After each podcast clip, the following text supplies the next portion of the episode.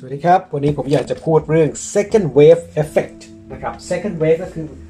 คลื่นลูกที่สอง นะครับคลื่นอะไรกับคลื่นในตัวโคโรนาไวรัสนี่แหละครับโควิด -19 หลังจากที่เราคุยกันเรื่องของ restart economy ก็คือเริ่มเปิดเมืองอีกครั้งหนึ่ง หลังจากที่มีการล็อกดาวน์กันทั่วโลกนะครับไม่ว่าจะเป็นในฝั่งสหรัฐฝั่งยุโรป วันนี้มีการพูดกันมากขึ้นในเรื่องของการที่จะเริ่มเปิดให้ธุรกิจสามารถดำเนินการได้ ยังไม่ปกตินะครับ บางที่บางรัฐเองบอกว่าจะเปิดได้ราวสัก 25%ของ full capacity ก็คือว่าเดิมรับคนร้อยคน วันนี้อาจจะรับได้ประมาณสัก 25 ค่อยๆรักษาระยะห่าง นะครับทางสังคมแล้วก็ในพื้นที่ต่างๆ วันนี้ก็มีการพูดกันมากขึ้น กิจกรรมทางเศรษฐกิจกำลังจะเกิดขึ้นมาอีกครั้งหนึ่งนะครับตัวเลขเศรษฐกิจอาจจะเริ่มมีการหมุนเวียนกันมากขึ้น GDP ไตรมาสหนึ่งของสหรัฐจะมีการรายงานในสัปดาห์นี้นะครับตัวนี้ไม่ใช่ตัวที่ลดลงต่ำสุดนะครับทางการคาดการณ์ต่างๆบอกว่าจะลดลงราวสัก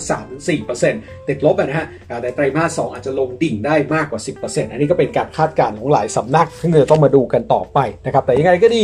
แต่การที่มองภาพของเศรษฐกิจที่ดูไม่ดีนะในไตรมาสสถ้ามีการเริ่มการขยายการล็อกล็อกดาวน์ถ้ามีการรีโอเพนก็จะเป็นเรื่องที่ดีสำหรับเศรษฐกิจ แต่ก็ต้องมีการควบคุมทางด้านสาธารณสุข แต่ที่ผมพูดวันนี้คือ second wave effect ก็คือว่า ถ้ามีการเปิดขึ้นมาแล้ว ไม่ใช่แปลว่าทุกอย่างจะดูสวยหรูนะครับ ต้องระมัดระวังกันเหมือนกันแม้ว่าจะเป็นข่าวดีทางเศรษฐกิจ แต่อย่างไรก็ดี ผลที่ตามมาก็คือว่าถ้ามีการเปิดขึ้นมาแล้ว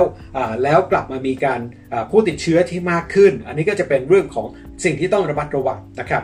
จะต้องมีการแก้ไขอย่างไรที่ไม่ให้ไอ้ restart economy แล้วจะเกิด second wave effect ก็แน่นอนละครับว่าสิ่งที่ต้องตามมาก็มีการ testing นะครับวันนี้เองในฝั่งสหรัฐบอกว่าจะต้องมีการ test ก็คือว่าทดสอบไอ้ว่าคนติดไวรัสกันแค่ไหน จะต้องไม่